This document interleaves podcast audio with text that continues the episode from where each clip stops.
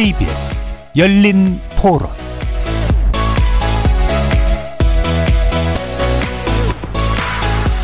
안녕하십니까. KBS 열린 토론 정준희입니다.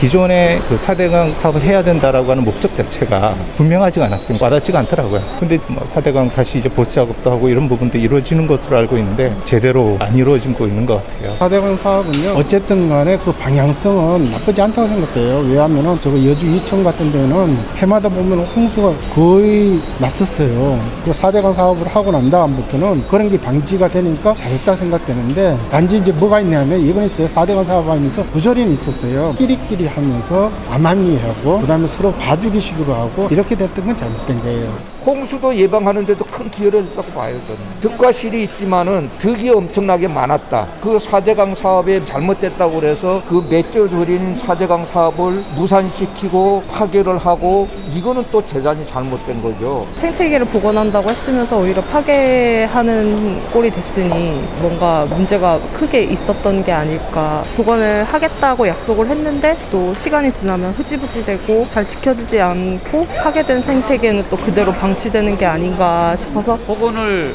하려면 예산이 들어가고 돈이 있어야 또 복원할 거잖아요. 안 그래도 지금 코로나 때문에 예산이 많이 들어가는 마당에 또 예산 들여서 그거 하자 그러면 난감하겠죠? 거리에서 만나본 시민들의 목소리 어떻게 들으셨습니까?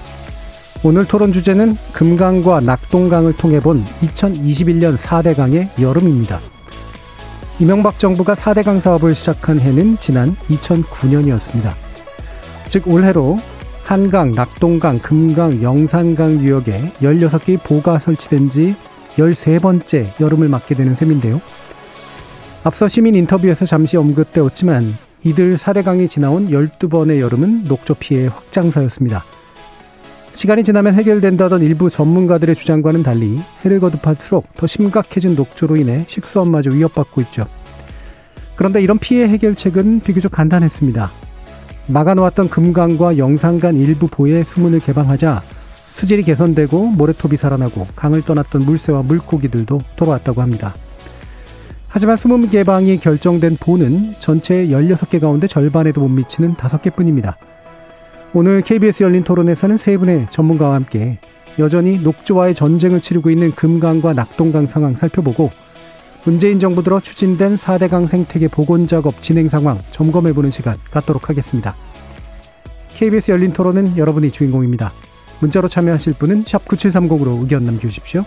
단문은 50원, 장문은 100원의 정보 이용료가 붙습니다. KBS 모바일 콩, 트위터 계정 KBS 오픈, 그리고 유튜브를 통해서도 무료로 참여하실 수 있습니다. 시민 논객 여러분의 뜨거운 참여 기다리겠습니다. KBS 열린 토론 지금부터 출발합니다. 살아 있습니다. 토론이 살아 있습니다. 살아있는 토론, KBS 열린 토론. 토론은 라디오가 진짜입니다. 진짜 토론, KBS 열린 토론.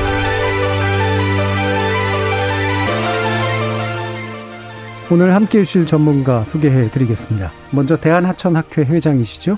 박창근 가톨릭관동대 토목공학과 교수 나오셨습니다. 반갑습니다. 자 그리고 이미자 낙동강 네트워크 공동집회위원장 자리하셨습니다. 네, 반갑습니다. 지금 한강, 낙동강, 금강, 영산강, 4대강이라고 어, 부르는 곳들이죠. 여기서 이제 목적은 수해 예방, 수자원 확보, 수질 개선, 수변 복합 공간 조성이라고 하는 것, 더불어서 지역 발전까지 아, 목표를 가지고 사업 진행된 게 4대강 사업이었습니다. 총 비용은 22조에 달했는데요. 자, 13년이 흐른 지금 시점 4대강 사업 어떻게 평가하시는지 두 분 의견 먼저 들어보고 시작하겠습니다. 박창근 교수님. 어, 한마디로 실패한 사업이었죠. 어, 국민 세금 22조 원이 그냥 낭비된 그런 사업이었는데 문제는 사대강 사업의 부작용 중에 가장 대표적인 것이 수질 악화 그리고 녹조 발생입니다. 그래서 수질이 나빠지고 강에는 녹조가 대 량 번식하기 때문에 특히 낙동강의 경우에는 약 천만 명 이상 되는 우리 국민들이 식수로 사용하고 있는 강이거든요. 그래서 지금 현재 어, 수질에 대한 문제, 녹조에 대한 문제 때문에 먹는 물로 사용할 수 있을 것인가라는 것에 대한 우려가 상당히 많습니다. 예. 예, 그대로 두면은 점점 더 나빠질 것이 충분히 예견됩니다. 완전히 실패한 사업이다. 네. 라고 이제 그 아주 아주 냉정한 평가를 해주셨는데요. 어, 그 부분에 대해서 이제 뒤에서 좀 더 아마 구체적으로 쟁점들 짚어주실 것 같고요. 이미정 위원장님 말씀도 한번 들어보겠습니다. 지금 뭐 앞서 말씀드렸지만 낙동강은 어 1,300만 명이라고 하는 대규모의 인원이 인구가 먹고 사는 물입니다. 예. 그야말로 낙동강은 옛부터 어 영남인들의 생명의 젖줄이라고 할 만큼 매우 중요한 강인데요. 사대강 사업 이후에 어, 낙동강을 이렇게 저희가 가 보면 어, 지금 현재 낙동강의 강바닥을 파보면 그야말로 어, 사급수에서나 살수 있는 음. 실저링이나 깔따구 이런 것들이 보이고요. 예. 그리고 그 대적토는 강바닥의 흙은 시커멓게 썩어서 시궁창 냄새가 나는 그런 상황입니다. 그 다음에 어, 낙동강에는 물고기를 잡아서 지금까지 생계를 이어왔던 어민들이 있고요. 이 어민들의 거물에 걸려오는 물고기들을 보면 그냥 죽어서 올라옵니다. 예. 사대강 사업 이후에. 음. 그럼 이게 왜 그런가? 이게 어 사대강 사업하고 나서 준설을 했고요. 이 준설 때문에 강이 수심이 굉장히 깊어졌습니다. 그러면서 수심이 거의 6m 이상 내려가게 되면은 그 안에는 산소가 없어지고 네. 이 산소가 없어지는 이 속에서 물고기가 어, 죽어서 올라오는 이러한 상황들이 벌어지는 거죠. 그 다음에 어, 실제 보가 만들어지고 난 이후에 어, 계속해서 위에서 내려오는 오염 물질들이 보를 통해서 이렇게 누적되고 대적되는 음. 이러한 상황들 때문에 수질이 사대강 사업이 수질을 개선하기 위해서 했던 사업이라고 하지만 실질적으로는 오히려 수질을 악화시켜서 결국은 앞서 말씀드렸던 강바닥을 썩게 만들고 강 속에는 산소가 없도록 만들고 그 다음에 대표적으로 결국 우리가 수치로 얘기하는 COD라고 하는 수치로 예. 얘기하는 이러한 것들은 사대강 사업 이전에는 뭐 상급수 이렇게 얘기하다가 지금은 사급수, 오급수 이렇게까지 떨어지는 예. 이런 상황에 이런 지경에 지금 이런 게 낙동강입니다. 예. 두 분이 지금 공통적으로 가장 심각한 문제로서 이제 수질의 악화. 그래서 이게 도저히 개선될 수 없는 그런 상황. 오히려 이제 개선은커녕 이제 악화시켜버린 이런 것들을 가장 근본적인 문제로 그리고 실패의 어떤 핵심적인 어, 내용으로 짚어주신 셈인데요. 어, 그럼 아마 그것의 원인이라고 볼 수 있는 게 결국은 이제 보호가 설치됐기 때문이다라고 할 수가 있을 것 같은데 박찬 교수님이 보호를 설치한 게 바로 수해 예방을 목적으로 했던 건가요? 아, 아까 저기 사회자께서 말씀하셨다시피 다섯 가지 예. 토끼를 한꺼번에 잡겠다는 음. 게 당초 목적이었습니다. 먼저 수해 예방인데 홍수 예방인데 어, 최근에 저 환경부 보고서를 보면은 보는 홍수 위험을 증가시키는 구조물이다. 오히려 음. 보는 오히려 음. 그리고 물을 확보했다 그러는데 물은 사대항 사업 전에도 낙동강 인근에는 물이 부족하지 않았었습니다. 네. 산간 농촌 지역에서 그 도수 지역에서 물이 부족했죠. 그다음에 수질을 개선한다 그랬는데 낙동강 같은 경우에는 2급수에서 3급수 수질을 유지하다가 사대항 사업 이후에 3급수에서 4급수로 떨어지게 됩니다. 예. 4급수는 환경부에서 먹는 물로 사용하기에는 부적절하다라는 지침이 있거든요. 그다음에 수변 복합 공간을 조성했는데 전국적으로 234개를 만들었습니다. 그 중에서 도심지 부근에 한, 한 10개 남짓한 정도의 공원들은 사람들이 좀 많이 다니죠. 예. 도심 예. 부근이니까. 근데 나머지는 그러니까 유령 공원으로 되고 유지 관리도 이제 못 하는 거죠. 그러니까 옛날에 수변 종합 어, 공간인지 복합 공간인지라는 것조차도 알 수 없을 정도로 황폐화 됐다는 얘기죠. 그다음에 지역 발전, 토목공사 끝나고 나면 뭐 그냥 끝나는 거 아니겠습니까? 그래서 예. 참 점수를 주려 그래도 이 사대항 사업의 목적을 하나하나 따지고 보면은 참 낙제점이라도 참 이런 낙제점은 없다라는 게 저의 판단입니다. 예. 일단 그럼 수요 예방은 오히려 이제 역효과가 나는 것이 예상됐던 부분이고 수자원 확보 부분 뭐 어느 정도 그럴 수도 있겠지만 이미 이제 그렇게 물이 부족하지 않은 데였다라는 말씀이고 경기 이제 수변 복합 공간이라든가 이렇게 뭔가 사람들이 찾아오게 만들기 위해서 만드는 또 목적도 있었는데 네. 실제로는 사람이 잘 안 찾아갔고 이런 것들이 이제 그 계속 복합적으로 이제 나타난 것 같은데요. 어, 그래서 결국은 이제 이런 수질이 왜 그럼 어느 정도까지 악화됐길래 우리가 이런 근본적인 실패라고 이제 불러야 되는 걸까? 흔히 녹차 라떼라는 얘기들 이제 많이 했고 이 녹조가 그렇게까지 심각하게 나타나는 것이 이제 핵심적인 어떤 지표라고 이제 볼 수가 있을 텐데요. 어느 정도까지 심각한 수준이다라고 말해줄 수 있으실까요? 그러니까 저희가 지금 오늘도 어 사실은 지금 환경부가 운영하고 있는 물환경 정보 시스템 여기에서 보면 어 조류경부제가 가동이 되고 있습니다. 근데 여기를 보면 현재 어 저 채 하루에 지금 물검의 경우에는 부산 시민들이 먹고 있는 물검의 경우에는 지금 간신 단계가 발령이 돼 있고요. 예. 그 다음에 하만보 창원 시민들이 먹고 있는 물이 하만보 상류 쪽에 있는데 이쪽에서도 지금 이제 녹조가 일단 경계 단계까지 발령이 돼 있는 음. 상황입니다. 아, 아 경계가 아니고 관심 에 준하는 예. 관심 단계에 준하는 음. 어 조류가 발생해 있는 상황이고요. 어 이러한 상황인데 이것이 지금 이제 이 시간이 조금 더 흘러가면 사실 어 한 일주일 정도만 더 흐르면 이 녹조 상태가 저희가 현장에 가보면 이렇게 끈적끈적해집니다. 네. 끈적끈적해지면서 표면을 뒤덮게 되고 뒤덮으면 이러한 상황들이 이제 계속 좀 비가 오거나 그렇지 않으면 비가 오지 않으면은 이 상태가 계속 지속되는 거죠. 예. 근데 그래서 저희가 이 녹조 라떼라는 이러한 표현들을 쓰게 되는데요.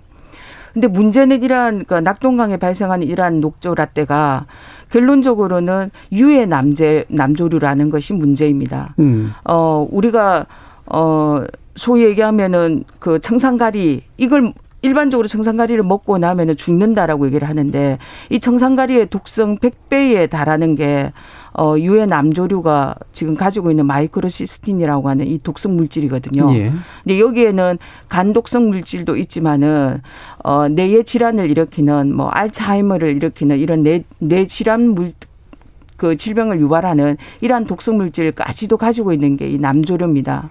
근데 이게 지금 어, 지금 부산 경남 시민들이 주로 식수원으로 사용하고 있는 곳에서 발생하고 있는데 어, 이러한 문제를 정부가 너무 어, 등한시한다는 거죠. 예. 예. 예. 그러면서 사실 뭐 수문 개방만 하면은 음. 이 녹조 문제는 해결이 될 수 있는데 이것이 지금 어, 해결되고 있지 않다는 게 예. 예, 현장의 상황입니다. 여기서 잠깐 저기 보충 설명을 좀 드리면은 녹 어, 조류 경보제가 발령이 되는데 아까 네. 관심 단계를 했지 않습니까? 그거는 세, 그러니까 1cm, 1cm, 1cm. 그러니까 부피가 우리 엄지 손톱 있잖아요. 요 부피에 해당되는 여기 한 1ml 그 되거든요. 네. 여기에 녹조 알갱이가 천 개가 있으면은 관심 단계입니다. 음. 그러니까 이 조그만 공간에 녹조 알갱이가 천 개 있다고 보십시오. 엄청나죠. 네. 그 대발생도 됐거든요. 몇 년 전에. 대발생에는 음. 요 엄지손톱 요 부피에 100만 개의 녹조 알갱이 있기 때문에 그때 되면은 강물이 뻑뻑합니다. 예. 예. 그 정도로 어 낙동강에는 그 녹조가 지금 대개 번층하고 있거든요. 음. 그래서 좀 있으면 이제 낙동강 대부분 지역에서 관심 단계 다시 해서 엄지 손가락 부피에 해당되는데 적어도 천 개, 이천 개, 삼천 개 예. 정도 녹조 알갱이들이 아마 만들어질 겁니다. 그러다면 음. 이거는 말 그대로 그 사진을 보시다시피 강이 초록색 잔디를 깔아놓은 것은 쫙 깔려 있거든요. 네. 물론 그게 멀리서 보면 보기 좋을지 모르지만은 예. 실제 호주 같은 경우에는 그 물을 먹고 동물들이 폐살납니다. 음. 어, 그래서 미국에서는 그 물을 그 먹, 그 물을 농사를 지으면은 독성 물질이 농사 농작물이 어떻게 농축되는가라는 것도 연구를 하고 있거든요. 그래서 이런 어떤 그 농산물 같은 경우 사람 먹지 않습니까? 그러면 그 독성 물질이 결국은 사람 몸에 저장이 되겠죠. 예. 그래 되면은 그 독성 물질이 가지고 있는 간질환이라든지 그것을 발, 발현시킬 수 있는 그런 상황이 되어 있다는 겁니다. 그래서 지금 현재 어 천만 명 이상 되는 낙동강 그 우리 주민들은 어, 말 그대로 과연 이 물을 우리가 먹는 게 적절한가라는 거에 대해서 한번 살펴보려 그러면은 어, 낙동강에 한번 현장에 가보시면은 어, 충분히 그 실상을 알 수가 있습니다. 예.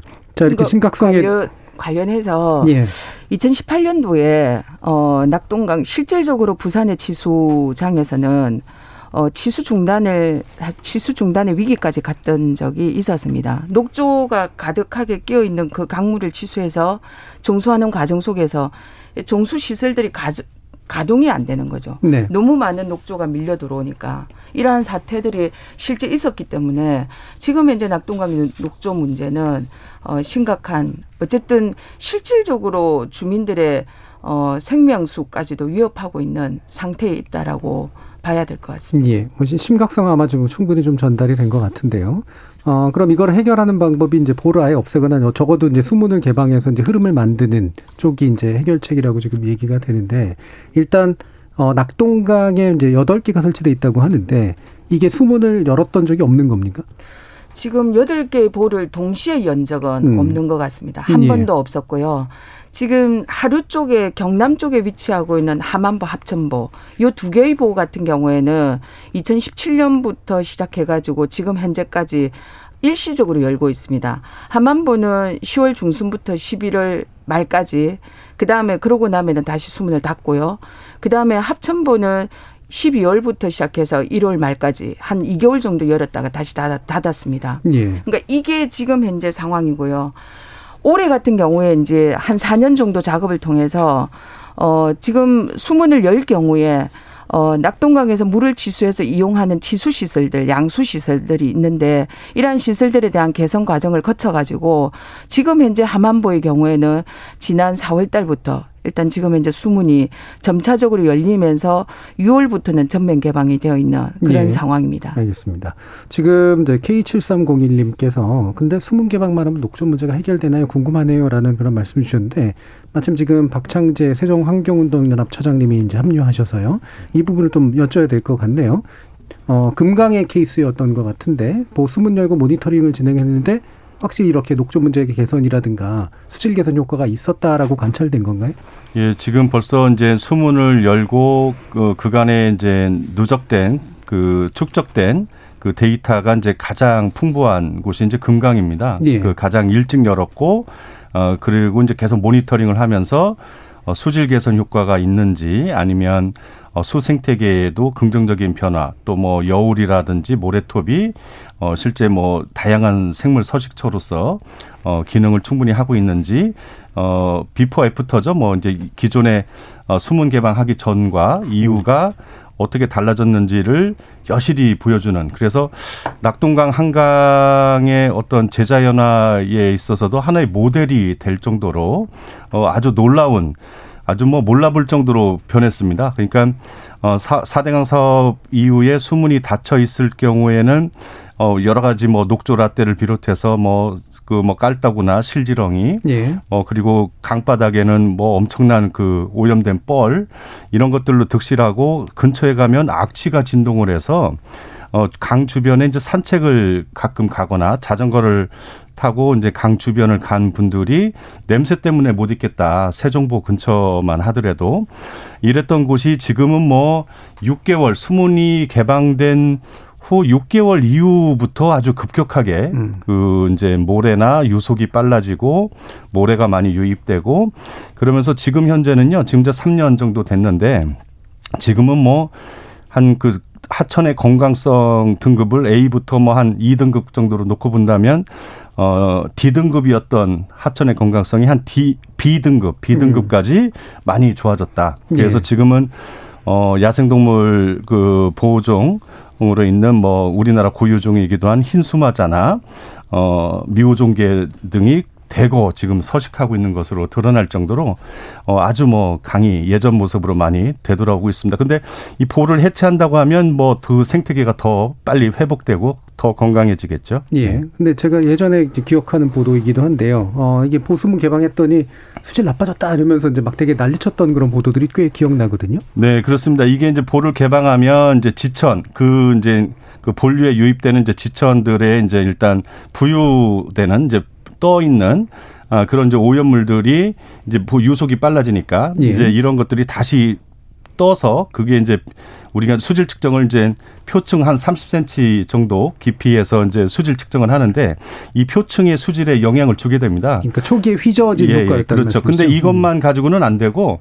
어 이제 물이 흐르게 되면 이제 그 수질에 이제 악영향을 주는 건 아니기 때문에 근데 여기에 이제 기온도 워낙 높아 높거나 예.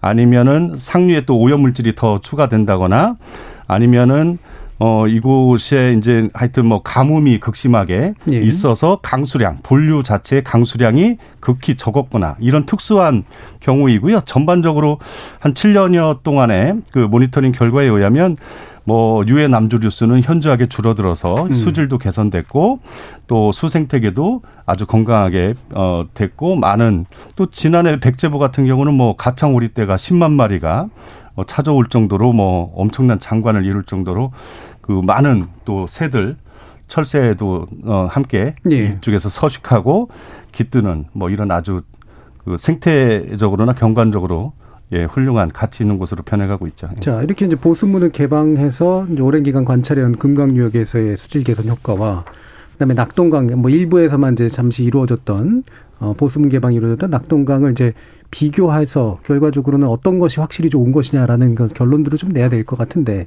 음. 박철근 교수님께서 예. 직접 비교해 보셨다면서요? 네, 저기 사대강 사업 이후에 금강에서는 예. 한꺼번에 30만 마리에서 60만 마리의 물고기가 집단 폐살하는 사건이 발생했었습니다. 음. 그냥 수질이 엄청나게 악화됐다는 얘기죠. 어, 그러니까 금강은 죽음의 강이었죠. 그런데 어, 최근에 수문을 열고 나니까 말 그대로 그 비단강의 아름다운 모습을 금강이 되찾았습니다. 그 수질은 당연히 개선되어졌고 녹조가 확 줄어 녹조는 한 90회에서 최대한 100% 가까이 녹조가 예. 확 줄어들었습니다. 음. 거의 녹조가 줄었다는 볼 수 있죠. 그럼 모래톱이 되살아나서 생태계가 활력을 다시 찾았다는 겁니다. 근데 지금 낙동강의 모습은 금강이 숨은 열기 전의 모습 다시 해서 죽음의 네. 금강과 거의 비슷한 모습을 가지고 있습니다. 강바닥을 이번에 조사를 해보니까 아까 얘기했다시피 시큼은 시궁창 냄새가 나는 그런 뻘들이 강바닥을 코팅을 하고 있습니다. 음. 그게 담겨져 있는 물을 멍닥하니까 끔찍한 거죠. 그리고 수질은 뭐 악화되고 있는 거고. 그런데 그럼에도 불구하고 어, 낙동강의 일부 구간에서는 지류에서 모래들이 쓸려 내려옴으로써 옛 모습을 찾아가는 구간도 있었습니다. 근데 지류에서 네. 모래들 오니까. 어, 그래서 이 낙동강을 다시 한 번 더 영남 주민들의 어머니 강의 모습을 되찾는 데는 음. 어, 우리가 조금 더 힘을 모아서 노력해야 될 시점이다. 예. 그것을 건강에서 잘 설명을 해주고 있다고 음. 봅니다. 그러니까 수문 개방이 결정되기 이전에 그 악화된 모습이 바로 낙동강에서 그대로 이제 나타나고 있었다라는 네. 그런 말씀이신 건데 환경부는 이제 이 수문보 개방에 대해서 좀 어, 어려운 입장인 것 같아요. 그러니까 왜냐하면 예, 이유로 되고 있는 게 물을 이제 취수하는 위치가 이제 수위를 높게 유지할 때 맞춰가지고 만들어져 있으니까 만약에 보를 개방하면 이제 낮춰지게 되니까 이게 어려움이 있다. 이렇게 이제 얘기하고 있는 것 같은데요. 이 부분은 어떻게 판단하시나요, 임미전님? 어, 실제 그렇긴 합니다. 예. 근데 문제는 저희가 제기하는 건 환경부가 너무 미적거리고 준비를 안 한다는 겁니다. 음. 그러니까 일을 안 한다는 거고요. 왜냐하면 이미 이 상황은 2014년도 감사원 감사 보고서를 보면 이미 그 얘기가 나오고 있습니다. 어, 그, 소위 얘기하면 탄력적, 보호의 탄력적 운영. 지금 녹조에, 녹조가 심각하면 수문을 열어가지고 유속을 만들어서 녹조를 어, 녹조가 발생하지 않도록 이렇게 어, 물리적인 환경을 만들어 주는 것이 환경위험 평가 과정에서 이미 나와 있는 거고요. 네. 근데 이러한 것들을 적용하려고 하니 현장의 지수 양 지수 시설들이 그렇게 되어 있지 않았다는 거죠. 네. 그러면 감사원 보고서가 2014년도에 이미 그렇게 돼 나와 있었고 문재인 대통령이 어, 대선 과정에서 이것을 공약으로 채택했습니다. 그리고 취임하자마자 바로 공개적으로 국민들에게 녹조 문제를 완화시키기 위해서 수문 개방하겠고 그 다음에 자연성 회복을 위해서 보호 처리 방안을 마련하겠다라고 했습니다. 그러면 이미 2014년도에 그 얘기가 감사원 보고서를 통해서 명확하게 정리가 돼 있고 네. 그때부터 준비를 했으면 이 문제는 해, 충분히 해결되고도 남습니다. 왜냐하면 주민들의 입장에서는 지금 이제 현재 치양수 시설의 위치가 보해 관리 수위들에 다 맞춰져 있고 네. 이 상태에서 조금만 물을 20cm만 내리도 물이 물을 취수할 수 없는 상황입니다. 음. 그러면 낙동강의 물 상태는 어떠냐면 낙동강의 물은 꽉 차 있습니다. 그야말로 꽉 차 있는 물은 꽉 차 있는데 시설은 20cm만 내려도 쓸수 없는 네. 그런 상황이면 이거는 말이 안 되는 거죠. 국비를 그렇게 들여가지고 만든 이 강이 그렇다면 농민들의 입장에서도 이런 시설을 원하지는 않을 것 같습니다. 특히 요즘같이 기후 변화가 심각하고 그리고 비가 언제 어디서 집중적으로 쏟아질지 모르는 이러한 상황 속에서는 결국은 양치수 시설이 어떠한 극 극한 기후에도 대응할 수 있는 시설이면 농민들의 입장에서는 더 좋은 거거든요. 예, 예. 시설을 당연히 고쳐달라고 하죠. 예, 그러니까 시설이 애초부터 이제 되게 잘못 만들어져 네, 있었던 네. 거고 그래서 이거는 이미 얘기가 된 지 오래기 때문에 진즉 개선했어야 된다라는 말씀이신데요. 예, 박정일 전 예, 그렇습니다. 네. 이게 이제 환경단체나 많은 전문가들이 우려했던 것이 뭐냐면 이게 어 이제 보 이제 준설을 하고 이제 보를 이제 하천 횡단 하천을 가로질러서 어, 물길을 가로막고 있는 물을 뭐 그 크게 쓰지도 못하고 홍수 피해만 이제 많이 키우는 꼴이 되긴 했습니다만 이런 보를 건설을 할 경우에는 이것이 이제 또 이해관계가 또 많이 얽혀 있어요. 뭐 수막 이거 물이 이제 수위가 올라가서 뭐 수막 재배를 하는 곳도 있고 생활이나 또 여러 사업 뭐뭐 예. 뭐 레저라든지 뭐 이런 거를 또 뭐그 음. 말이나 아, 뭐 이런 거를 뭐 운영한다거나 뭐 이런 것까지 있기 때문에 예. 좋은. 음. 그래서 이걸 빨리 이 담수호의 그 기능이라고 할까요? 담, 예. 물이 그, 그, 그 정체돼 있거나 담겨져 있는 담수로 정착되기 전에 고착화되기 전에 빨리 수문 개방이라든지 그래서 문재인 대통령께서도 사실은 이걸 공약으로 내걸고 1년간 모니터링을 하자고 한 거예요. 예. 그래서 4대강 조사 평가 위원회가 만들어지고 그래서 1년간 조사해서 이거를 어떻게 할 건지 보처리 방안을 어떻게 할 건지를 결정하자라고 했는데 4년이나 훨씬 지난 후, 이후에 4대강 전체도 아니고 그 유역이 좀 작은 금강과 영산강 여기에 대해서 그것도 1년 후가 아니라 4년 뒤에 그 뒤늦게 또 결정을 했단 말이죠. 근데 이것도 지금 뭐 이 그 세부 뭐 이행 방안이나 이런 것들을 이제 용역을 진행하고 있긴 한데 짧아야 5년 6개월이고 길면 9년 정도가 걸립니다. 그러니 이게 이제 담소 상태로 계속 되면 여기에 또 정착되고 그 좀 나름 그, 그 적응해 왔던 여러 사업이나 생활 뭐 어, 이런 것들이 또또 이해관계가 생겨서 또 개방을 하지 못하거나 해체를 하지 못하는 이런 이제 되돌릴 수 없는 상황까지 간다는 거죠. 지금 예. 하루 지금 너무 늦어도 한참 늦었다는 거죠. 예. 자 그러면 지금 어뭐 예를 들면 아직도 사대강 사업을 옹호하는 그런 그 전문가들이라든가 언론들이 이제 있어요. 예를 들면 사대강 사업으로 홍수 조절 능력 높아졌다. 아까 이제 시민들 가운데서도 내가 강화하는데 분명히 홍수가 확실히 안 났다. 그리고 심지어는 수질도 개선됐다라고 이제 주장하거나 이렇게 보도하는 그런 식의 내용들이 있는데 당연히 환경단체들은 여기에 대해서 굉장히 강하게 이제 비판을 했죠. 팩트 체크가 좀 필요할 것 같거든요. 박창규 교수님 좀 말씀해 주시죠. 네, 먼저 뭐 언론에서 금강에서 수문을 여니까 오히려 수질이 나빠졌다. 네. 일정 부분 맞습니다. 초기에는. 왜 그러는가 하니까 금강에 보호를 설치하게 되면 보호를 설치하게 보호 상류에 아까 말씀드렸다시피 시궁창 냄새가 나는 뻘들이 쌓여 있거든요. 이 뻘들이 수문을 열면은 이제 물에 따라 흘 같이 흘러갑니다. 예, 예. 그러니까 이 보호에 저장되어 있던 썩은 오염 물질들이 다 습겨 내려가기 전까지는 당연히 수질이 악화되겠죠. 예. 근데 그것을 가지고 보호의 역량이다라고 이야기하는 것은 좀 적절하지 않다. 다시 네. 해서 다 씻겨 내려갔거든요. 거의 다 씻겨 내려갔거든요. 음. 그래서 건강은 어, 수질이 아주 좋아졌다는 말씀을 드리고 다음에 홍수 문제인데 홍수 문제는 어, 저희 그러니까 사대항 사업 전에도 사대항 사업을 했던 구간에서는 홍수가 안 났습니다. 네. 그래서 기준치 이상을 다 만족하고 있었습니다. 그러니까 안전한 곳을 더 안전하게 땅을 파니까 안전하게 했지만은 보는 물의 흐름을 가로막는 구조물이거든요. 우리가 농촌 지역에 가다 보면 보들이 콘크리트 보가 하천을 가로질 짓지 않습니까?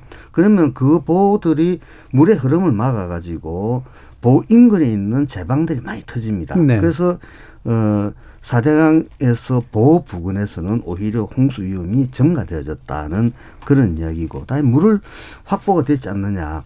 근데 물 확보를 우리가 어떻게 봐야 되는가 하니까 고인물이 확보, 고인물은 중요하지 않습니다. 왜냐 하니까 예를 들어서 내가 이 지점에서 백을 물을 취소하면은 고인물 같으면 시간이 지나면 다 없어지지 않습니까? 그런데 흐르는 물에서 백을 취소하는데 계속 물이 또 흐른다 그러면은 물 확보된 거잖아요. 예. 그래서 고인 물과 흐른 물의 어떤 물리적 차이를 인식하지 못하고 그저 보에 의해서 가득 차져 있는 그런 물을 가지고 우리가 물을 확보했다라는 것은 좀 맞지 않다. 아까 했다시피 지수구도 조금만 내려가면은 취소할 수 없으니까 그 밑에 있는 물들은 활용도 못 하는 거죠. 그러니까 당초에 물을 물이 부족하기 때문에 물을 확보했다는 논리는 어 합리적인 공학적 어, 근거에 의해서 마련되지 않은 음, 것이다. 음. 그래서 저희들은 이런 부분들은 가짜 뉴스다고 그렇게 판단하고 있습니다. 예.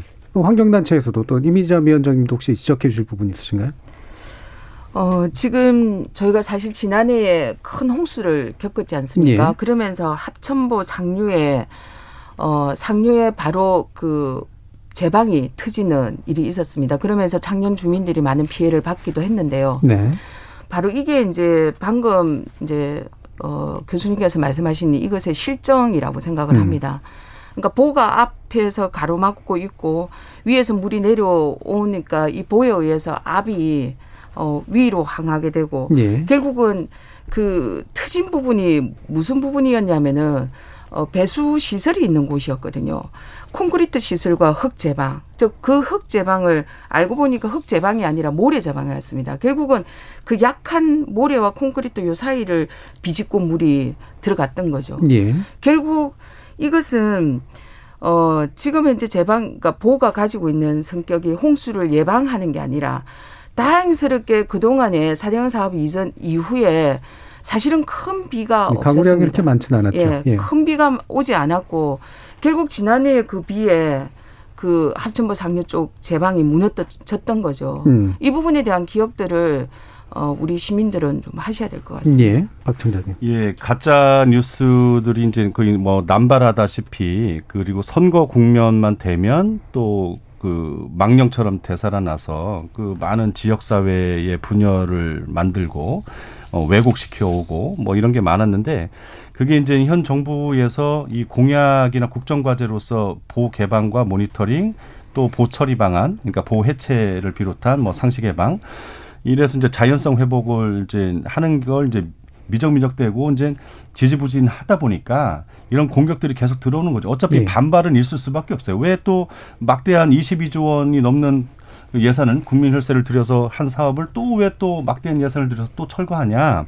뭐 이런 반발도 당연히 있을 수 있는 거고 그다음에 아까 얘기한 뭐 생활이나 환경이나 사업과 관련한 이해관계에 있는 반대하는 분들도 있는 거고 지역에 따라서는 그러면 이거를 빨리 그런 반대에도 불구하고 국민 여론이 거의 그 국, 어, 국민 전체에서는 환경부에서 조사한 바로는 한 60% 가까이 되는 그 국민들이 보 해체에 찬성하는 것으로 나타났는데 이 정도면 그간에 이 사안이 이 이슈가 그 상당히 잊혀진 이슈고 이제 피로감이 있는데도 불구하고 그 정도 보해체에 찬성한다라고 하는 거는 대단한 거라고 보거든요. 네. 충분히 근거가 있고 그러면 이걸 강력하게 추진하고 갔어야 되는데 안 그러다 보니까 또 이 자연성 회복이라고 하는 것이 별로 인기가 없구나. 예. 뭐 이렇게 이제 판단을 하게 되면서 계속 우선순위에서 밀리고 심지어는 그 뭐 포기하게 되거나 뭐 이번 정부에서는 어 사실 이제 환경단체에서는 뭐 새 정부 하나만이라도 좀 해체 이번 임기에 해체하고 가야 되지 않느냐 뭐 이런 주장을 하고 있습니다만 그것조차도 어렵게 되는 낙동강은 지금 뭐 수문 개방도 어려운 상태가 된 음, 지경까지 와 있는 예, 거죠. 그럼 지금까지 이제 얘기해 주신 말씀들을 들어보면 결과적으로는 이제 보를 설치함으로써 어, 생긴 문제들이 훨씬 더 크기 때문에 보를 해체하는 게 맞아 보이는데 아마도 이런 심리는 있는 것 같아요. 말씀해 주신 것처럼 돈 들여서 만든 볼을 돈 들여서 떼어내야 되더니 생기는 이제 이런 뭐랄까 이게 뭔가 이제 안 만든 듯한 느낌 그리고 주저하게 되는 면도 좀 있는 것 같고 다른 한편 이해관계 지적을 하셨는데 이 부분이 사실은 좀 더 그좀 핵심이 아닐까 싶은데요. 이분들이 이제 또 자신의 이해관계를 위해서 이제 여론을 좀 동원하게 되는 그런 현상들이 나타날 거 아닙니까? 그러면 이 보를 유지하는 것이 이익이 되시는 분들은 어떤 분들이라고 봐야 되나요? 아무래도 예. 그 집권 사대항 현장을 저도 한 10여 년 돌아다녔거든요. 그래서 보면은 아무래도 이게 정치적 논리에 의해서 예. 그 재단이 되는 것 같아요. 음. 그러니까 이 이명박 정부에서 만들어 국민 세금으로 만들어진 보를 떴자 그러니까 예. 거기에 옛날에 같이 있었던 분들이 그냥 물러설 수는 없겠죠. 그렇죠. 자신이 비판받는 그렇죠. 느낌이니까. 그래서 그런 어떤 그 그런 어떤 기제가 상당히 작용하고 네. 있다고 봅니다. 그래서 이 낙동강 수질 문제, 먹는 물 문제는 여야를 떠나야 됩니다. 그리고 정치적 판단을 하면 안 되고 네. 오로지 국민의 어떤 먹는 물에 대한 안전성 확보 이 차원에서 접근을 해야만이 답이 온다는 거죠. 그래서 만약에 일부 우리 국민들께서 술 취했을 때 돈 드는데 또 떴는데 돈 드는 말이 되냐 그렇다 그러면은 음. 보호는 뜯는 것은 나중에 하더라도 일단 수문이나 좀 열어서 음. 금강처럼 물이 흘러가면서 과연 예. 어, 물 수질이 개선되는가, 녹조가 없어지는가 이런 것들을 우리가 판단할 수 있는 그런 어떤 어 그것도 만들어야 되는데 낙동강 같은 경우에는 어 정치적으로 너무 이게 대립이 되다 보니까 예, 예, 예. 그런 것마저도 못하는 어, 그런 어떤 상황이다고 봅니다. 음, 낙동강의 상황을 얘기해 주세요. 그래서 이런 이해관계가 얽힌 상황. 네, 저희가 음. 어, 지금 현상적으로 가장 이것을 반대했던 곳이 달성군입니다. 네. 달성군이라서 저희가 정말 수번, 그러니까 열 번이 넘게 찾아가서 뭐 기자회견하고 찾아가서 수문 개방을 왜 반대하는지 네. 어, 단체장을 만나보고 싶기도 하고 음. 찾아가기도 했는데 결국은 군수실문은 열리지 않았고요. 근데 저희가 이제 이 과정에서 실제 주민들도 저희가 만나러 다니거든요. 만나러 다니면 어, 결국 처음에는 말씀하지 않으시다가 지난해 결국 저희가 들은 얘기가 뭐냐면 공개화되지 않았지만은 지금 문제가 되는 치양수 시설의 그 주변의 마을 이장님, 어, 이장님들이 달성 군수에게 제안을 했다는 겁니다. 건의를 했다는 겁니다. 예. 치양수 시설을 개선해 달라고. 음, 바꿔달라. 예, 예. 개선해 달라고 음. 요구를 했는데 달성 군수가 이 부분을 어, 그냥 예 음. 뭉개버린 거죠. 음. 그러니까 결국 이 부분은 현재의 치양수 시설 문제가 제대로 주민들은 수문 개방이나 이런 것들을 반대한다. 그래서 어 지방자치단체장들은 경북 쪽의 지방자치단체장들은 주민들의 뜻을 받들어서 결국은 수문 개방에 반대할 수밖에 없다. 예. 이게 지금까지 공식화된 입장이었습니다. 그런데 음. 실제는 그렇지 않다는 거죠. 음. 결국은 주민들은 정치적 이해가 아니라 수문을 개방하든 뭘 하든 간에 내가 지금 쓰고 있는 이 물에 이상만 없으면 음. 지장만 음. 없으면 된다는 게 지금 주민들의 입장인 거죠. 예. 그러면 상당 부분 이제 아까 박 교수님께서 말씀해 주신 그런 뭔가 기존 그 정책에 얽매여 있던 사람들이 자신의 잘못을 인정하지 않기 위해서 마치 그것이 주민들의 이제 뜻인 양 이렇게 바꿔버리는 정치 논리에서 생긴 문제가 가장 큰 것 같은데요. 그럼 이제 일부 마치기 전에 금강 문제 다시 한번 약간 더 언급했으면 좋겠는데 어, 금강이 많이 나아지긴 했지만 뭐 하구 뚝의 문제라든가 정부의 어떤 구체적인 사후 대책 같은 것들이 아직은 명확하지가 않아 생기는 잔존하는 문제들이 있다고 좀 들었습니다. 그 부분 예, 좀 말씀해 주시죠. 그렇습니다. 이게 금강 같은 경우는 이제 낙동강이나 이제 한강 특히 먼저 뭐 영산강에 비해서도 이제 그 조건과 환경이 많이 이제 좋아진 네. 상황이고 이제 상시 개방을 이제 백제보까지도 하고 있고 그래서 근데 이제 뭐 이 금강의 세 개 보를 다 개방하면서 모니터링을 이제 음, 하는 과정에서 이것이 하구뚝이 결국은 또 이 하류에 하구뚝이 막혀 있다 보니까 음. 뭐 수위도 수위지만 유속도 그렇고 뭐 체류 시간도 길고 뭐 이러니까 이쪽에 이제 또 그 이제 뭐 녹조 현상뿐이 아니라 이제 남조 현상까지 일어나고 예. 수질도 악화되고 뭐 이랬었죠. 뭐 그랬는데 지금 이제 결국은 어, 뭐 이제 그 지혜를 그 모으기 위해서 서로 머리를 맞대고 있습니다. 그래서 어, 전북과 이제 충남권에 이제 그 농업과 어업에 어, 서로 이제 큰 영향을 주지 않고 심지어 취양수장이 문제라면 여기 이제 농업용수 어, 하고 이제 공업용수를 이제 상당히 많이 이제 쓰긴 합니다만 터 양질의 그 공업용수와 농업용수를 그 상류 지역으로 좀 옮겨서 취 양수장을 그쪽으로 개선을 해서 이걸 쓰게 한다라고 하면 만족도가 상당히 높아질 거다. 예. 그 전북 쪽에 어 농업과 이제 어업 분야에 에 공업도 마찬가지고 이쪽에 어 반드시 해야 된다라고 주장했던 사람들을 이제 많이 설득하거나 함께 상생의 방안을 찾을 수 있겠다. 그래서 음. 지금 해수 유통을 간헐적으로라도 어, 관문을 몇 개를 열어서 그 낙동강하고 또 그게 또 그런 정말 기적적인 그 잠깐 열었을 뿐인데 어, 그런 모니터링 결과가 있지 않습니까? 예. 그래서 어, 이 그 바닷물이 유통이 되고 그래서 어, 바닷물과 민물이 만나는 이 기수역이라고 하는 것이 지금 뭐 사실은 이제 예전에 뭐 황계라든지 뭐, 뭐 보, 보거라든지 뭐 이런 것들이 칠계라든지 이런 게 많이 잡히고 했던 곳인데 어뭐 뱀장어도 마찬가지고 그래서 이런 것들이 좀 살 수 있도록 해보자라는 거에 이제 뜻을 좀씩 좀씩 모아가고 있고요.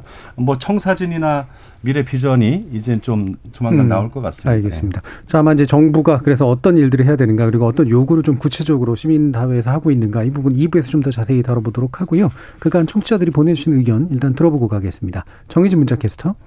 네, 지금까지 청취자 여러분이 보내주신 문자들 소개합니다. 촌에서 온 그대님. 이명박 정부 대운하 사업하겠다고 강바닥을 온통 준설해 놓고는 여론에 밀려 4대강 살리기 사업으로 이름만 바꿔 볼을 설치했으니 4대강 사업은 말 그대로 국민을 기만했던 희대의 사기극입니다. 이산동님, 4대강 사업 잘못된 건 맞지만 이 시국에 잘못을 바로잡겠다고 거액의 세금을 사용하는 게 바람직할까 의문이 드네요. 박혜정님, 이런 엉터리 사업을 기획하고 추진한 사람들과 이로 인해 이익을 취한 사람들에게 책임을 물어야 합니다. 세금을 이처럼 낭비했는데 언론은 왜 이렇게 조용한 건가요? 답답합니다. 0013님, 물을 가두면 유속이 느려지고 결국엔 썩게 마련입니다. 차라리 그 막대한 예산을 가지고 화물차 전용 고속도로를 건설했으면 물동량 수송도 원활해지고 화물차에 의한 대형 교통사고가 나는 것도 막을 수 있었을 텐데 아쉽습니다. 7564님, 4대강 수질 문제에 있어 강수량에 따른 편차는 없을까요? 3년여 전에 비해 최근 봄 가뭄이 많이 없어지기도 했는데 이건 긍정적인 효과 아닌가요? 9803님, 강은 흘러야 한다는 명제에는 동의하지만 치수 측면에서 보다 지혜롭게 볼을 이용할 수 있는 방법은 없는지 궁금하네요. 9414님, 이명박 전 대통령의 단순한 토건적 상상력과 중심 없이 부안회동한 공무원, 여기에 더해 학자적 양심과 능력을 상실한 학계의 협동 작업의 결과가 4대강 사업입니다. 라고 보내주셨네요. 네, KBS 열린 토론. 이 시간은 영상으로도 생중계하고 있습니다. 유튜브에 들어가셔서 KBS 일라디오 또는 KBS 열린 토론을 검색하시면 지금 바로 토론하는 모습 보실 수 있습니다. 방송을 듣고 계신 여러분이 시민 농객입니다. 계속해서 청취자 여러분들의 날카로운 시선과 의견 보내주세요. 지금까지 문자캐스터 정희진이었습니다. 토론이 세상을 바꿀 수는 없습니다. 하지만 토론 없이 바꿀 수 있는 세상은 어디에도 없습니다.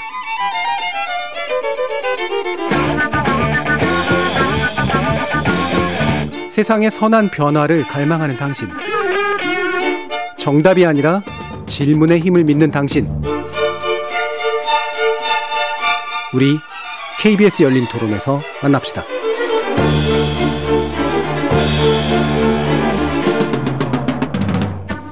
KBS 열린 토론 금강과 낙동강을 통해 본 2021년 4대 강의 여름이라는 주제로 이미자 낙동강 네트워크 공동집행위원장, 박창재 세종환경운동연합 처장, 박창근 가톨릭관동대 토목공학과 교수 이렇게 세 분의 전문가와 함께하고 있습니다.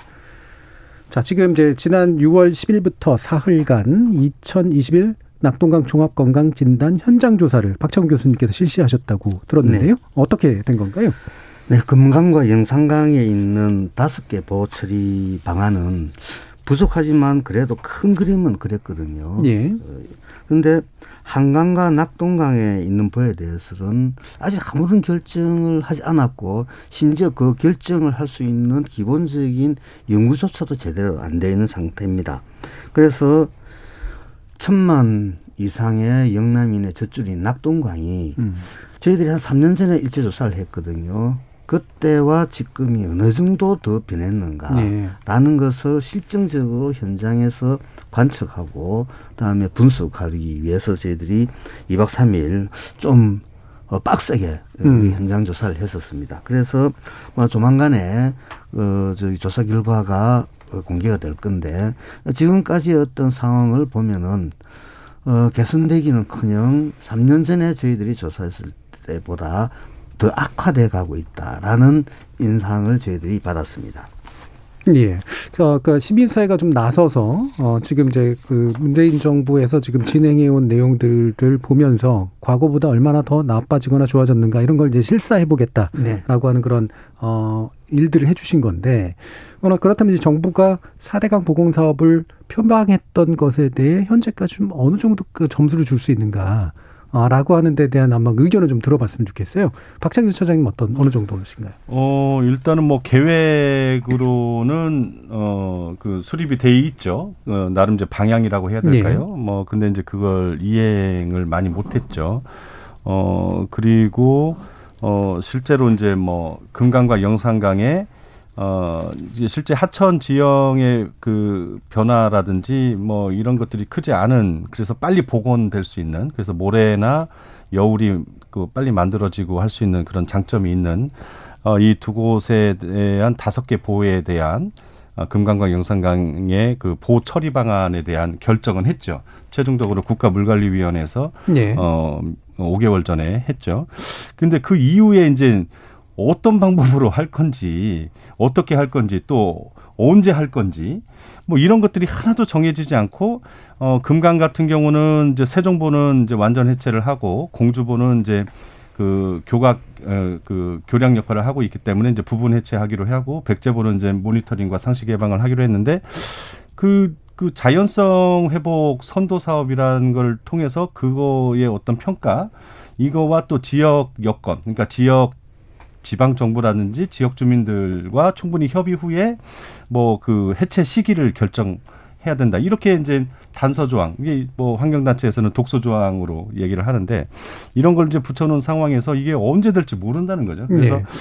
지금 아까도 말씀드린 것처럼 이 담소 상태가 됐든 물이 정체되면서 또 지금도 뭐 수문 개방했다고 해서 뭐 일부에서는 그 뭐 많이 좋아졌으니 뭐 보해체 안 해도 지금 수문 개방한 정도도 충분한 거 아닌가. 음. 이 정도만 해도 이렇게 좋아졌는데 뭐 이런 얘기들을 많이 하시는데 실제로 한 절반 정도밖에 그, 그, 어, 수면적이라든지 물길이라든지 이런 게 회복이 안 됐어요. 음. 안 됐기 때문에 어, 이걸 완전히 해체하거나 뭐 이럴 경우에는 훨씬 그, 그래서 시민들이나 국민들도 강을 많이 접할 수 있고 더 좋아지는 이런 효과를 가져올 수 있을 텐데 예 그거를 좀 못하고 있어서 그 글쎄요 한 30점 정도 음. 뭐 이렇게밖에는 줄 수 없지 않나 예. 좀 뉴스타파에서 예전에 이 보도를 할 때 최승호 PD가 이제 현 정부가 과연 의지가 있는 건지 모르겠다라는 취지로 얘기를 해서 강하게 좀 비판을 한 적이 있었는데 한 2년 전쯤인가 이제 환경부 장관 당시 나오셔서 이제 스스로가 전문가이기도 하고 환경단체에서 또 일하셨던 분이기 때문에 강한 이제 의지를 표명하면서도 어, 주민동의라든가 이제 이해관계 조정. 그래서 이렇게 뭔가 단계적으로 좀 나아가야 될 필요 때문에 조금만 참아달라 정도의 이제 얘기를 하셨는데 2년 뒤까지 이제 명확한 게 잘 보이지 않는지 그런 상태고 심지어는 이제 어, 발표로 하기로 됐던 것들도 아직은 좀 나와 있지 않은 것들이 있어서 왜 이런 지연들이 자꾸 되고 있을까 궁금해지기도 해요. 어떻게 평가하세요, 유미자 위원장님? 어, 사실 뭐 낙동강의 입장에서는 지난 4년 동안 예. 금강과 영산강을 처리하는 과정 속에서 4대 강을 동시에 해달라고 요청을 음. 했고요. 어, 결국 금강과 영산강을 먼저 하게 되면 순차적으로 밀린 낙동강의 입장에서는 더군다나 당연히 정치적 논리에 의해서 이 사업을 추진했던 주 세력들이 어, 대구 경북 쪽에 몰려 있는 이러한 상황 예. 속에서 그리고 낙동강의 보가 하루에 경남 쪽에 두 개, 위쪽에 여섯 개가 있거든요. 이렇게 되면 뻔히 예측되었습니다. 낙동강, 음. 금강과 영산강 쪽에서 이렇게 밀리면 결국은 낙동강과 한강은 특히 낙동강은 아마 발걸음조차도 하기 힘들 거다라고 예. 사실 예측했고 그 예측이 지금 이제 정치적 논리에 의해서 어쨌든 지금 그 예측은 맞아 떨어지고 있는 것 같고요. 음. 그런 측면에서 저희 낙동강은 사실상 뭐 아예 뭐 출발조차도 못했다. 사실 그렇게 봐야 될 것 같습니다. 왜 그러냐면 어, 수문 개방의 문제는 사실 어, 이 어찌 보면은 이거는 중요한 문제가 아니거든요. 왜 그러냐면 어, 원래부터 수문 개방은 어, 보처리 방안 문재인 대통령이 이걸 공략하지 않아도 사실은 환경영향평가 어, 협의 내용이나 이런 것들을 보면 환경부가 그 협의 내용을 이행을 하지 않아서 그렇지 사실은 해야 될 일이었습니다. 원래부터도. 예, 예. 음. 원래부터 해야 될 일이었고 하도록 되어 있었고요. 근데 이것을 이행하지 않은 거기 때문에 현재의 문재인 정부의 보호 처리 방안과 관련한 공약은 음. 사실은 낙동강은 단 한 걸음도 나가지 못했다 이렇게 봐야 될 것 같습니다. 예, 박창규 교수님은 이런 문제 평가해 주시죠. 네, 저기 2017년 5월달에 대통령 업무지시 6호가 그 청와대에서 발표가 됩니다. 그때 상당히 저도 어, 관심을 가지고 지켜봤는데 거기에 보면은 물 관리 일원화를 하겠다. 어, 그 정부 조직법을 개정하는 거죠. 예. 이거는 작년 연말에 어느 정도 완성이 되었습니다. 음. 그 다음에는 감사원에서 정책, 사대양 정책 감사를 하겠다. 그러니까 사대양 정, 정책을 할 때 그것이 과연 적당하게 됐나, 정당하게 됐느냐. 뭐 이것도 어느 정도 결과를 냈고. 그 다음에 이제 어, 당시 발표 자료를 보면 여섯 개의 보호를 개방하겠다고 그렇게 어, 공약을 했, 어, 무지시를 하셨고 그리고 나머지 보호 열개에 대해서는 순차적으로 개방하겠다고 했는데 예. 그래서 결국은 거기에 낙동강에는 그 여섯 개 중에서 네 개의 보가 있었습니다. 그게 낙동강 중하류에 밑에 있는 네 개 보였는데 결국은 어 지금 함안보 정도가 조금 열리고 있지. 그 처음에 수문을 열 때 제가 찔끔 개방을 한다. 음. 말 그대로 조금만 여는 신용만 하고 한 했었거든요. 그래서 그때 이론의 문매를 막고 어, 결국은 했는데 결국은 아까 말씀드렸다시피 정치적인 어떤 이해관계 때문에 예. 어, 아예 그냥 열지를 못하는 상황이고 그나마 함안보가 조금 열고 합천보도 또 위에 가 연결돼 있는 부분이니까 거기도 상당히 또 문제가 어, 지금 있는 것 같습니다. 그래서 보호에 관련돼서 본다 그러면은 뭐, 뭐 노력은 했습니다만은 나름대로 했습니다만은 낙동강은 너무 그 가지 않았다. 방치돼 있었다. 방치돼 있었다. 음. 그래서 뭐 점수로 매기기에는 음. 어뭐 저기 뭐, 뭐 좋은 점수 드리기는 좀 그렇습니다. 예. 지금 어 낙동강 참 여러 가지 이제 그래서 어려움이 있는 것 같은데 어, 일단 환경부 발표 내용을 보면 이제 취수원을 이제 지류를 좀 옮겨가지고 다변화시키겠다 하면서 이제 나름대로 이제 수질 개선 방안까지 이제 얘기를 하고 있는 것 같긴 한데 이 부분은 외려 지역 환경 단체는 상당히 강하게 반대를 하고 있다고 들었습니다. 관련 좀 내용 얘기해 주시죠. 네, 저희가 불과 지난주 24일 날 그 낙동강 통합 물관리 방안을 네. 결정하는 이용 물관리위원회 회의가 세종에서 개최됐는데요. 그 앞에서 저희가 어쨌든 농성을 벌였습니다.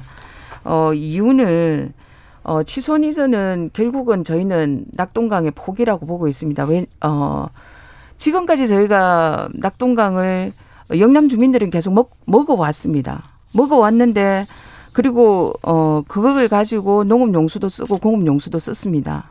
근데 농업 용수도 쓰고 공업 용수도 쓰다 보니까 이 폐수를, 어, 어쨌든 뭐 또 쓰고 나서 낙동강으로 버렸고, 어, 그리고 그 물을 또 취수해서 먹었고요. 예. 그러면 결국은 저는 어, 사람이 살아가는 과정 속에서 사람이 오염시켰습니다. 사람이 오염시킨 거 그러면 다시 오염시킨 걸 다시 어, 깨끗하게 만드는 게 맞죠.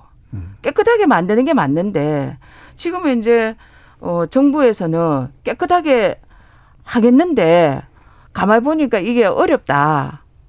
어, 어려우니까 치수원을 위쪽으로 좀 올리겠다. 이거거든요. 예. 결국 이 논리는 저희는 낙동강을 살리겠다는 게 아니라 그 의지가 강한 게, 강한 게 아니라 결국은 불안하니까 정부의 정책적으로 볼 때 공무원들이 불안하니까 지선을 위쪽으로 옮기, 옮기겠다. 결국은 낙동강을 살리는데 자신 없다. 음. 이거에 저희는 선언이라고 봅니다. 예, 큰 매스를 들이댈 수가 없으니까 그냥 작은 매스로 일부 네. 문제를 해결하려고 하는 거기 때문에 그래서 본원적인 해결책을 요구하고 계시는 것 같은데요.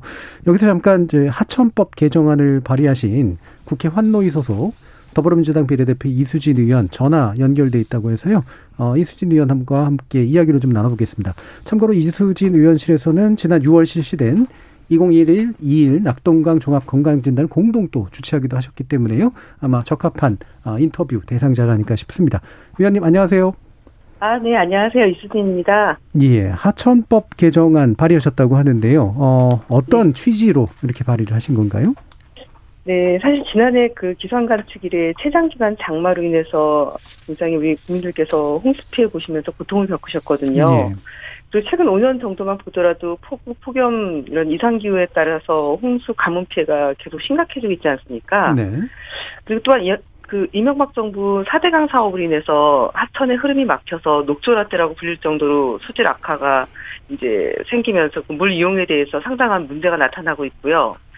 그 이상기후로 인한 하천 수위 전동을 좀 이렇게 탄력적으로 대응해야 되고 또 자연 친화적인 하천 관리를 통해서 하천 관리의 지속 가능성을 높여야 하는 것이 저는 시급하다고 생각을 합니다. 예. 그래서 하천은 그 현재 우리 세대뿐만 아니라 미래 세대에게도 지속 가능한 그런 수자원이고 또 수생태가 잘 유지가 돼야 된다고 생각하기 때문이고 또 지금 우리가 이용하는 이 환경은 우리 미래 세대로부터 빌려온 것이라고 생각을 합니다. 예. 그래서 저는 그 지속 가능한 하천 관리의 필요성에 대해서 굉장히 중요하게 생각합니다. 예. 그럼 핵심 내용을 보면 네. 어, 결국은 이제 물을 가져다 쓰는 치수구 시설 개선이 필요하다라는 전차에서 전반적인 시설 개선을 유도할 수 있는 아마도 이제 그게 아, 사대강에 이제 있는 문제들을 좀 해결하는 데 일정한 법적 근거를 제공하게 되는 그런 정도의 내용일 것 같은데요. 이 부분 좀 설명해 주시죠. 네, 그 현재 하천수를 이용하고 있는 그 치양수장의 치수 시설이 아, 그러면 그 치수구가 그 보에 물이 가득 차 있을 때 그 상태에 따라 맞춰서 설치가 되어 그렇죠. 있습니다. 네. 근데 사실 기후 변화에 따라서 하천 수위의 변동이 사실 이제는 대응이 굉장히 어려운 상황이고요. 음. 그리고 하천의 그 자연 친화적인 하천 관리를 위한 그 4대강 제 자연화 추진도 지금 어렵게 하고 있는 원인이 되고 있습니다. 그래서 치수구 위치를 하향 조정할 필요가 있다라고 생각을 하고요. 근데 이렇게 지속 가능한 하천 관리를 위해서 그 치수 시설의 개선을 대대적으로 이렇게 추진할 필요는 있는데 이 치양수장의 운영 주체가 당장 적극적인 개선을 추진하고 있지 않고 있는 상황입니다. 예. 그래서 이제 그 하천수 사용을 아, 그 신규로 하거나 또는 이제 갱신을 허가할 때이 치수 시설의 설치와 개선에 대한 조건을 부여할 수 있도록 하고 또 시설 개선에 들어가는 비용은 그 치수 시설 그 운영의 공공성을 고려한다라면은 좀 지원할 수 있도록 할 수 있다 이런 내용을 담고 있습니다. 예. 그럼 이게 이제 좀 더 근본적인 문제인 그러니까 이 4대강 네. 인위적인 어떤 물건들이 설치가 돼가지고 결국 문제가 생긴 건데 그건 이제 되도록이면 이제 자연에 가깝도록 이제 복원시키겠다라고 하는 게 장기적인 목표잖아요. 그렇죠. 요번 개정안이 이제 그것을 위해서 어느 정도까지 좀 기여할 수 있다고 보시는 건가요? 음. 사실 그 기후 위기를 대응하고 또 수질 개선하는 등 네. 이런 지속 가능하게 하천 관리 체계를 이제 만들기 위해서는 저는 4대강 제자나 사업이 반드시 필요한 상황이라고 생각을 합니다. 네. 그런데 그 4대강 보 개방이 그 현재 보에 물이 가득 찬 상태에서 치수구 위치가 이렇게 맞춰져 있기 때문에 아무래도 당장 물 공급에 대한 그 우려가 있으신 분들도 계시고 그러다 보니까 4대강 제자나 이 사업에 반대하시는 분들이 계십니다. 어, 예, 예. 따라서 이제 이번 하천법 개정안과 같이 치수구 위치를 하향 조정하는 경우에는 4대강 제자연화 추진과 안정적인 물공급을 좀 함께 해결할 수 있다는 네. 점에서는 굉장히 실효적인 대책, 대책이 만들어질 거라고 저는 확신합니다. 예. 아무래도 좀 이제 이 부분에 대한 이제 불안감을 느끼시는 분들을 안심도 시키면서 물자원도 확보하고 동시에 이제 제자연화도 시키는 이런 쪽으로 진행을 하겠다라는 말씀이신데. 그렇죠. 아, 이제 마지막 질문이 될 것 같습니다. 지금 어, 문재인 정부가 아무래도 임기가 얼마 안 남다 보니까 그동안도 아주 많이 하지 못했는데 과연 네. 이거를 마지막 임기 동안 하려고 할까라고 하는 그런 우려들이 좀 있단 말이에요. 자, 네. 국회에서 지금 이 부분을 해주시는 게 어느 정도 어, 도움이 될 것 같긴 합니다만 앞으로 어떤 이제 전망을 가지고 계신가요? 사실 음, 맞습니다. 시민사 단체들께서 이제 우려를 하시는 것은 충분히 이해를 합니다. 임기를 1년 앞둔 상황이고 정부가 의지를 갖고 4대강 제자연화 그 사업을 추진할 것이라고 저도 기대는 하지만 예. 한편으로는 그래도 이제 우리 국회에서 특히나 저희 의원실에서 꾸준히 확인하고 제대로 진행하고 있는지를 체크하는 거 매우 중요하다는 생각이 들고요.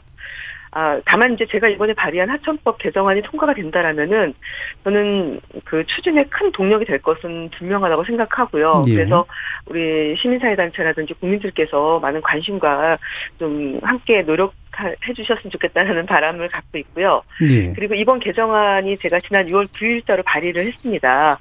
그래서 이제 한 달 반 정도 숙려 기간도 거치고 또 7월 8월 임시국회에서 환경노동 소위 환경노동위원회에 상정되고 또 소위까지 가기 위해서는 여야 의원들을 좀 적극적으로 설득하고 음. 이제 그래야지만 또 빠르게 이제 상정될 수 있는 가능성도 있는 거고 또 법사위라든지 뭐 기타 이제 본회의까지 그 길이 사실 좀 험난합니다. 그렇겠죠. 그렇기 때문에 그 법 통과를 위해서 사실 의원실도 훨씬나 노력을 다 기울이고자 지금 열심히 챙기고 있습니다. 예. 아마 국회에서 더 많이 열심히 노력해 주시라고 믿고요. 아마 많은 네. 시민들의 지지와 성원이 있을 거라고 생각을 합니다. 오늘 아. 말씀 감사합니다. 네, 고맙습니다. 지금까지 네. 더불어민주당 이수지 의원과 말씀 나눠봤습니다. 자, 이렇게 그 이수진 의원의 어, 발의안 대, 대한 내용 들어봤는데요. 어, 이 하프처법 개정안이 아무래도 이제 뭐 전체를 다 포괄할 수는 없기 때문에 어, 부분적으로라도 도움이 될지 또는 장기적으로 이제 어떤 추가적인 조치가 필요할지에 대한 이제 또 전문가 여러분들의 어, 말씀이 좀 들어야 될 것 같습니다. 박찬 교수님 좀 언급해 주시죠. 네, 이수진 의원께서 좋은 법안을 발의해가지고 조금 예. 탄력을 통과가 된다면 조금 음. 더 탄력을 어, 받을 수 있으리라고 봅니다. 어, 그렇지만 지금도 음. 어, 기초지자체장들 또는 광역지자체장들께서 같이 힘만 모으면은 얼마든지 할 수 있는 거거든요. 그렇죠. 치양수장 시설 개선을 하는데 그 정, 정부에서 개선을 하라고 돈을 줘도 예산을 내려줘도 반납을 하는 지자체가 있었었거든요. 예. 그러니까 아예 막 관심이 없다는 그런 거죠. 그러니까 지금 현재 일단 법 개정, 법 개정도로 가되 지금 예산이 지금 중요합니다. 음. 내년도 예산에 지금 낙동강에 대해서 적어도 그 어떤 조치를 하려 그러면은 지금 낙동강에는 150개 정도의 치양수장이 낙동강 한강에 있는데 지금 낙동강에는 한 두서너 개 보호 정도에 대해서는 하만 어, 그 금강이나 영산강처럼 그런 어떤 조치를 취하려 그러면은 예. 최소 계산을 해보니까 한 천억 원 정도가 필요하더라고요. 그래서 이게 지금 어, 기재부에서 이 천억 원을 그 예산을 배정해주기 하려고 하면 상당히 지금 난제가 또 많습니다. 왠가 하니까 무슨 무슨 보가 특정돼서 하는 게 아니고 포괄적인 의미로 두 서너 개 보의 예산이다 이게 예. 되거든요. 왠가 그 아직 결정이 안 됐기 때문에 그래서 그것이 올 연말에 결정이 되는데 그때 예산 예산 시월로 그러면 해가 또 넘어가잖아요. 그렇겠죠. 그래서 지금이라도 환경부하고 기재부 다음에 심사위 단체 다음에 학계에서 어, 적어도 내년에 낙동강 보호 처리와 관련된 예산 천억 원 정도는 예, 예. 확보를 해야만이 어, 문재인 정부 마지막 1년에 어떤 그 인연을 좀 영광스럽게 장시하지 네. 않을까 그렇게 생각해 음, 봅니다. 법안은 법안대로 가더라도 네. 올 하반기에 예산 심의할 때 네. 예산 반드시 포함시켜야 된다. 박창재 차장님. 예, 제가 보기에는 음. 지금 뭐 이게 법안이 이제 발의가 되더라도 이제 그 개정되려면 이제 좀 시일이 걸릴 것 같아서 예. 그 지금 당장 급한 것은 어, 상시 개방을 수문 개방을 해서 어, 모니터링과 함께 또 이제 금강과 영산강에서 보여지듯이 이렇게 재자연화가 이제 급속도로 어, 나타나기 때문에 이런 것들을 통해서 어, 낙동강은 빨리 수문을 열어야 되는 거죠. 열어서 모니터링을 하고 그다음에 이제 취수 대책이나 뭐 양수 대책이나 이런 것들은 우선적으로 하라고 했는데 그걸 안 해온 거거든요. 환경부가. 어, 계속 또 정치적 판단을 한 거고 그렇기 때문에 그 취양수 대책이라든지 물공급 대책이라든지 이런 것에 만전을 기하는 대책은 같이 가고 그러면서 보처리 방안 예. 이런 것이 낙동강과 한강에서도 만들어지지 않을까 음. 이런 이제 프로세스가 좀 필요하다고 봅니다. 예, 이미정 위원장. 예, 저도 뭐 같은 생각이고요. 예.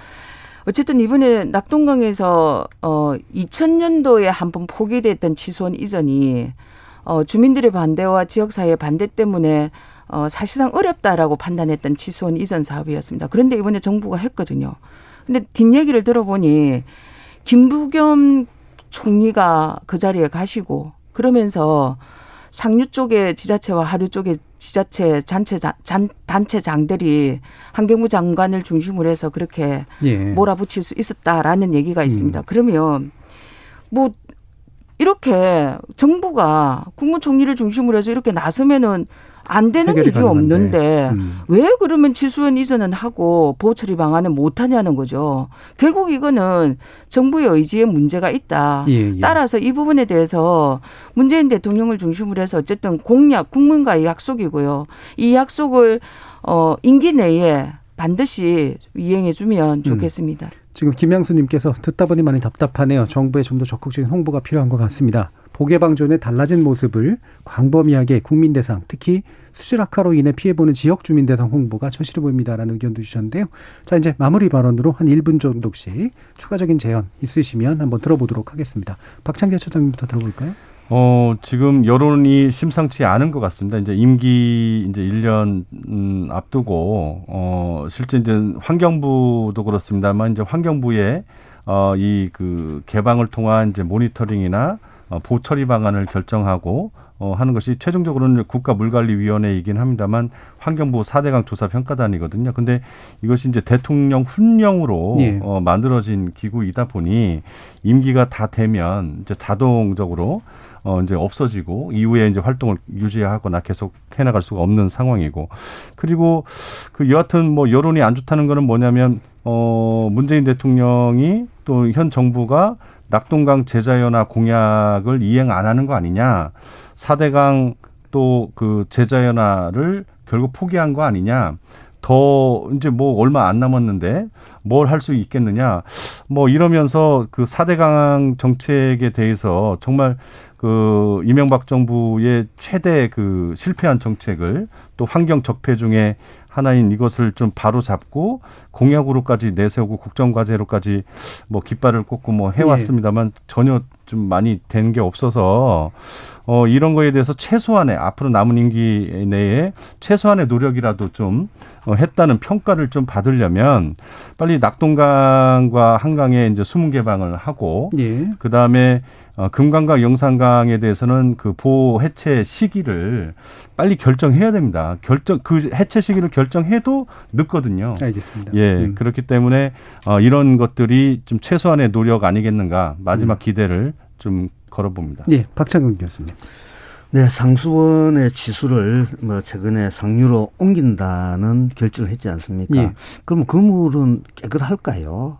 어, 다시 근본적인 문제를 우리가 지적할 수, 안 할 수 없습니다. 음. 그러니까 낙동강을 방치하면은 지순을 상류로 옮기더라도 그 물도 들어지기 때문에 결국은 또 다른 대책을 수립해야 된다는 겁니다. 예. 그래서 근본적인 대책은 낙동강의 수질을 개선하는 거라는 겁니다. 그래서 낙동강은 보호 건설하기 전에는 2급수, 3급수 여름철에는 됐는데 지금은 여름철에는 4급수까지 악화가 됩니다.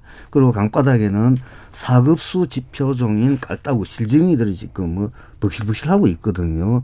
그래서 환경부 지침에 따르면은 사급소가 되면은 먹는, 먹는 물로 사용하기에는 다소 부적합하다는 네. 지침이 있습니다.